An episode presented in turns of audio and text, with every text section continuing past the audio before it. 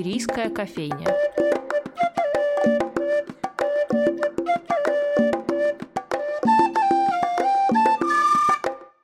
Постоянного в этом мире становится все меньше, и радио «Фонтанный дом», как мне кажется, сейчас один из примеров того, что остается с вами. Поэтому я продолжаю нашу традиционную рубрику «Шумерийская кофейня». Меня зовут Анастасия Филиппова. И сегодня у нас в гостях Максим Якубсон, большой друг музея, поэт, режиссер, сценарист и общественный деятель. Максим Феликсович, здравствуйте. Здравствуйте, Анастасия. В сентябре в музее Анны Ахматовой стартовал цикл кинопоказов Максима Якубсона «А «Куда деваться человеку». И в первую очередь я, конечно, хочу поблагодарить за этот киноцикл, потому что достойное кино и так собираешь по крупицам, а здесь все в одном месте и с комментариями. И все-таки мне как зрителю понятно, что цель гораздо больше, чем просто собраться и посмотреть хорошее кино. Как вы для себя ее определяете? Ну, я когда еще учился в Авгике, я для себя понял такую интересную штуку, что кино это на самом деле 24 фотографии в секунду. Да? Ну, может быть, 25, если mm-hmm. там разные существуют форматы. Но, по сути дела, это все равно множество фотографий. И собираясь в зал, чтобы посмотреть фильмы, мы смотрим да, на движущиеся фотографии, движущиеся картинки. И это возможность осмыслить как-то, да, вот режиссер, автор любой, да, когда он встречается с каким-то материалом, он отправляется в путешествие, да, он, ну, исходя из своего замысла, исходя из тех, с кем вместе он это делает, да, независимо от того, игровой это фильм или документальный.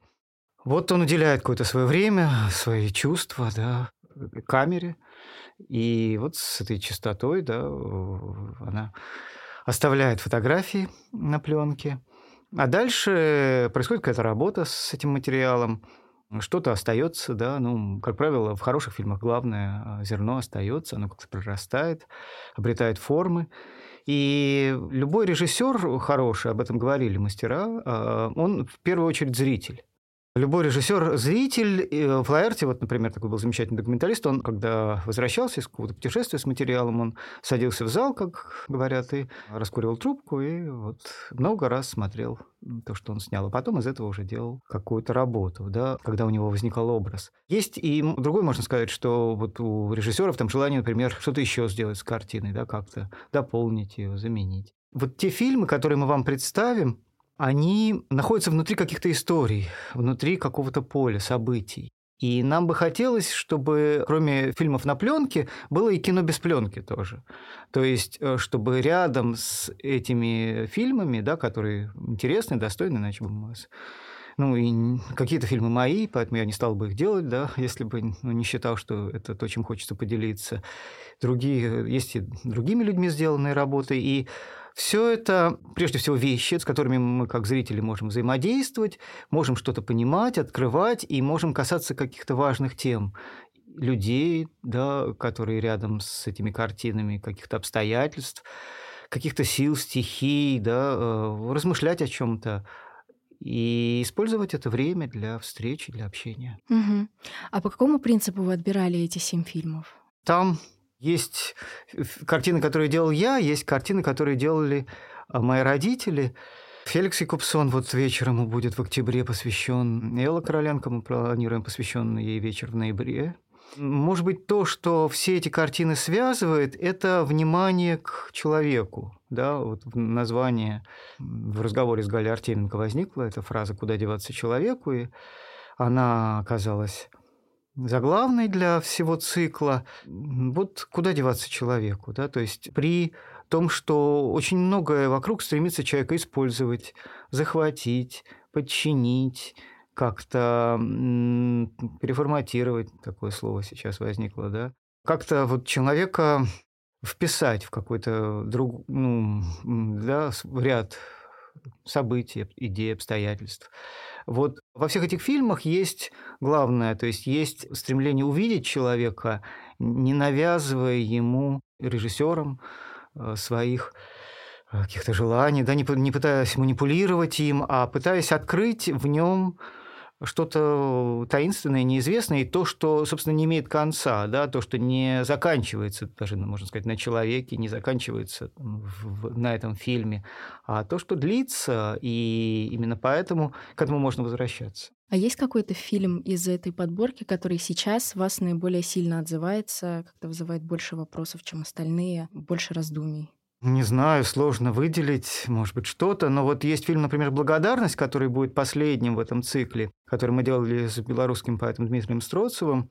А, это довольно большая работа, съемки делались во Франции, в Италии, и она посвящена теме благодарности тем, кто в советские годы поддерживал здесь, э, в России, живших христиан и людей, э, вообще ищущих чего-либо, да, не останавливающихся, да, не зажатых, не зафиксированных системой, да, не ставших ее винтиками какими-то, да, или, или рычагами там ее.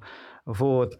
Это картина о связи миров, да, может быть, разных, о необходимости диалога, о возможности преодоления зависимости какой-то своей, да, и вот этой сложной ситуации, когда есть и необходимость верности, да, как э, важного свойства человеческой души, человеческой натуры, верности, любви, там, каким-то ценностям, которые человек избирает, и в то же время понимание, что могут быть люди верные чему-то другому, и твоя верность, она вовсе не означает посягательство на там, верность другого. Да? Границы иногда бывает сложно прочертить, но, собственно, жизнь не состоит в этом в угу. поиске своих границ, да, в понимании границ других.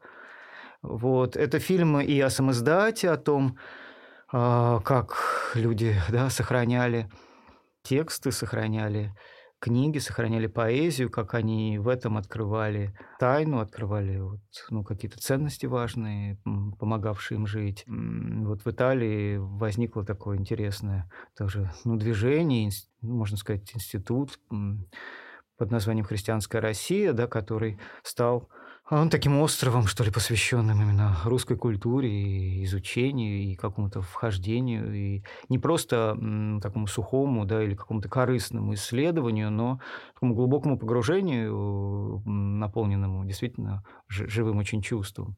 Вот это одно из пространств, которые в фильме тоже отражены. И кроме этого, это Франция, а, а, Никита Струве, его круг, да, русское студенческое христианское движение, мне кажется, что все это сейчас очень ну, нужно. Вот. Э, те люди, которые оказались в эмиграции, оказались тогда э, вне России после крушения Российской империи и заново открыли для себя и веру, да, которая уже была освобождена от, э, от этой вот цепки связи с государством и э, русскую культуру, которая, являясь чем-то привычным и близким, да, эм, не была столь, ну, что ли, глубоко ими переживаема, да, и оценена, не могла быть так, как она оказалась оценена на расстоянии. Да, вообще интересная тема того, как мы привязываем себя к какому-то месту, и наши мысли, наши действия, наши ежедневные какие-то шаги связаны как раз с этим местом. И что происходит потом, вот как вы сказали, да, когда человек оказывается вырванным из своего прежнего контекста, как он пытается это нащупать, поэтому, да, мне кажется, это безумно важный фильм сейчас и вообще. Да, и там вот само название «Благодарность», оно тоже угу. важно, потому как да, ну как писал и Бродский, да, что угу. пока в рот не забили глины, из него будет раздаваться лишь благодарность. Угу. То есть это то, что, ну, собственно, дает силы жить, когда мы понимаем угу. и находим возможность благодарить, угу. не как-то не играя, а ну, с, с пониманием, да, с какой-то угу. глубиной внутренней. Мне раньше казалось, что искусство как таковое вообще, там, литература, неважно, кинематограф, театр, а, живопись, каким-то образом нам помогают что-то объяснить, нащупать какие-то ответы на вопросы, но потом вдруг оказалось, что не всегда. И есть ситуации, когда ты оказываешься не просто глух, но ты оглушен чем-то внешним, и уже не получается э, настроить эти связи, которые раньше были такими привычными, родными. И что же тогда делать? Куда же податься? Возникают мысли, возможно, нужен какой-то посредник между нами и искусством, который вдруг снова настроит эти связи. Как вам кажется, у вас бывали такие состояния, когда ну, не отзывалось то, что раньше было близким? Ну, конечно, человек же, ну, и это, я думаю, нормально человек все-таки меняется, да, и есть такой момент, что ты, и, допустим, можешь не, не понять, не открыть чего-то, что открыто другому. И это может быть для тебя закрыто, или наоборот, то, что тебе дорого, может быть, а другому человеку совершенно не, даже близкому тебе, не, не как-то не, не отзываться в нем, да, не быть ценным. Мы, там, например, со своими детьми проходим часто такую историю. Я думаю, что тут ну, нет ничего страшного, то есть ну, э, какие-то вещи важны сейчас. Бывает другое, что мы, может быть, чего-то не понимаем, да, и ну, вот есть э, нечто нас пугающее, именно до конца непонятное нам. Мы пытаемся разобраться, разгадать, там, ломаем голову, но угу. да, тоже можно вспомнить, что Экклесиаст сказал, примножая познание, примножаешь скорбь. То есть, может быть, э, ну, надо оставить, просто не пытаться там вот, умом там, да, вникнуть в это во что-то. Угу. От, от нас сейчас скрытое и угу. нам неизвестное. Придет время, мы поймем. Еще одна из таких болезненных тем, которые часто звучат, вот вы упомянули, да, что кино — это всегда какая-то попытка открыть человека, понять другого человека, возможно, настроить какие-то мосты между друг другом, когда кажется, что вот нет никакого понимания. Но вот э, у многих, я это слышу, сейчас страдает именно как раз человеколюбие. Да, конечно, возлюби ближнего своего, но как же, э, слышу я, возлюбить своего ближнего, если вот из его рта издаются такие звуки, вот он декларирует такие ценности, которые мне не близки, например. И в этом смысле, как вам кажется, кино нас может приблизить к пониманию как-то человека, когда нам кажется, что нет, никак? Ну, конечно, может, да, да. Об этом вот у Кубрика был фильм «Механический апельсин», угу. да, когда человек очень долго смотрел на экран и как-то менялся при этом. Все-таки нам не хватает уединения, размышления, что ли, нам не хватает тишины. Во многом ну, ненависть, она рождается от скорости, с которой мы пытаемся там что-то изменить, и у нас не получается, мы стараемся изменить еще активнее, думаем, что вот нашим напором, там, да, вот энергии, вложенной в этот процесс, мы можем добиться каких-то результатов, но происходит как раз обратно, и мы чем больше упираемся и дальше, тем, тем хуже все становится, да, тем, угу. хотя у нас могут быть самые благие цели и там прекрасные идеи при этом. То есть вот кино дает возможность тишины, э, темноты, да, соприкосновение с тем, чего уже нет, что находится, ну, может быть, или наоборот, есть, но для нас недостижимо где-то уже как-то ну, не, не связано, с, что ли, с жизнью угу. и с ее событиями, да, с ее страстями. Так. Но в то же время, как там говорил Аристотель, да, что такое трагедия, подражание действия важному, законченному, имеющему определенный объем и осуществляющее посредством сострадания и страха очищение подобных у нас подобных аффектов, подобных сил. Да. То есть мы э, соприкасаемся с образами, глядя на экран. И это иногда дает нам возможность найти какие-то решения э, в ситуациях, в которых нам сложно угу. понять, что делать. Или просто ну, пережить какие-то чувства, да, и стать более открытыми, что ли, и более внимательными по отношению к тому, к тому, кто рядом с нами. И в конце концов мы просто понимаем, конечность, да, ну, как, как конечен любой фильм, так же конечна и наша жизнь. Это понимание конечности, оно, ну, что ли... Оно не часто проговаривается в контексте кинематографа, но это, правда, очень важно. Да, дает некоторые ну, силы для терпения. Угу.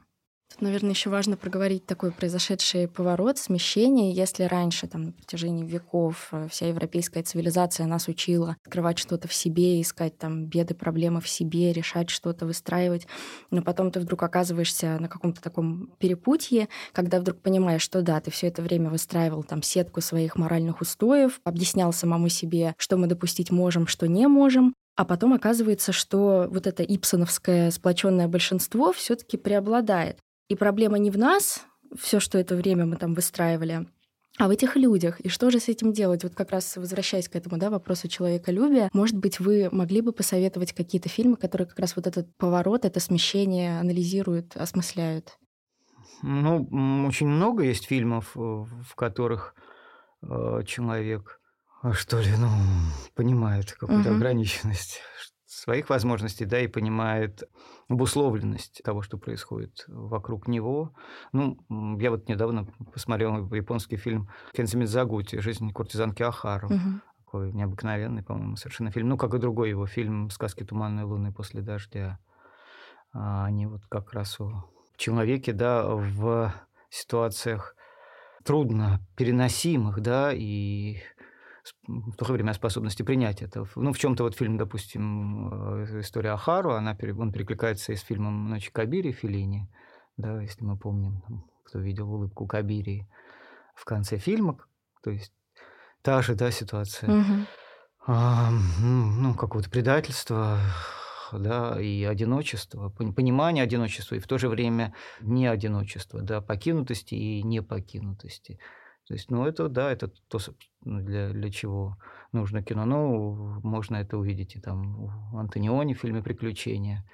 Да, ну, всегда все, что касается сообщества, это всегда тема как раз стаи и семьи, да, тема вот э, какой-то что ли, э, ложной связи и истинной связи, которая над вот как раз ну, над человеческой порочностью, да, эм, которая остается э, и помимо, помимо вот этих вот страстей, да, приводящих в движение, действующих в каждом, наверное, человеке, и часто помимо его воли. Первым фильмом из нашего цикла кинопоказов стал фильм от Анины Гуэри, и было безумно радостно мне, в принципе, увидеть, какие толпы людей шли посмотреть. И в этом контексте хочется вообще вспомнить о зрителе. Часто слышу, что быть зрителем — это тоже работа, иногда не меньше, там, чем что-то создать. Вы с этим согласны? Ну да, э, вообще восприятие это такая интересная штука. Ну вот, как я сказал уже, что любой режиссер, он в первую очередь зритель. И хорошие фильмы, они всегда появлялись именно тогда, когда группа зрителей, им было интересно интересно соприкоснуться с этим материалом, да, и там, ну, не знаю, если вернуться к литературе, можно вспомнить Достоевского, который говорил, что он ждет, чего еще выкинет интересного нового его персонаж, да, то есть поэт любой, он тоже зритель, да, ну, зритель каких-то процессов, событий, которые ну, выше его, больше его, но в то же время он причастен им, да, он причастен, и он имеет, ну, вот находясь в своей роли, право, что ли, да, а, об этом свидетельствовать, это как-то передать. Угу. Вот. Эм, зритель, приходящий в зал, ну, может быть, он не создает фильма, Э, сейчас, да, но он участвует в, ну, в каком-то общении. Да? Мы недаром собираемся смотреть вместе, и просмотр фильма совместный, да, это все-таки ну, кинотеатр, да, то есть это контакт какой-то между нами и вот этим светом, льющимся с экрана. Хотя мы можем там и остаться в тишине, в молчании, там не, не обсуждать или каких-то там действий не совершать специальных после после показа, но это уделенное время, да, время, которое мы уделяем друг другу, и вот этой тишине, свету с экрана, оно как-то меняет всех нас. Э, ну, для этого, ну да, нужно ну, какое-то расположение, желание, э, настройка, угу. но э, и само кино прежде всего нужно для настроя души. Угу. То, что делают фильмы, они настраивают души людей, хорошие фильмы как-то так или иначе. А было ли у вас такое, что во время обсуждения фильмов зрители сами во время там сессии вопрос-ответ, например, да, поднимали темы, о которых вы раньше под таким углом не задумывались? Ну да, возникают всегда диалоги, как правило, после фильмов. И мне всегда хотелось бы именно, чтобы ну, показы, они не ограничивались, да, вот только кино. То есть хотелось, чтобы фильм, что ли, вот это вот его свойство, да, как некого предмета, некоторые вещи, которые, с которыми человек входит в контакты, человек меняется, да, и как-то что-то в нем открывается, а вот это свойство работало. Вот. Потому что все равно жизнь, она больше, чем кино. Да? Кино есть еще другая сторона, то есть кино есть то, ну, куда мы можем уходить от жизни. Угу. Да? Вот. И это иногда нужно, потому что жизнь нас утомляет и изводит. И хочется какого-то утешения, да, кино это утешение дает, но кроме этого, э, да, хотелось бы, чтобы ну, на этом все не заканчивалось. Мы понимали, что все равно из кино мы дальше возвращаемся в жизнь, в которой надо как-то действовать, быть, там, что-то что-то менять. Я, может быть, сейчас там не припомню каких-то вот таких угу. конкретных сюжетов. Э, ну, конечно, такой, сразу же да, сложно, да, да, да может, но часто бывает, что рождается, например, что-то, а от одного фильма рождается другой. Например, я делал фильм, здесь вот музей Ахматовой угу. показывал, вот, был вечер, посвященный отцу Павлу Адельгейму, который и здесь тоже в музее бывал священник, погибший mm-hmm. в Пскове в 2013 году, и удивительный человек, тоже и поэт, и вот, как человек, живший как-то необыкновенно свободно и ярко, вот, эм, независимый, не боясь.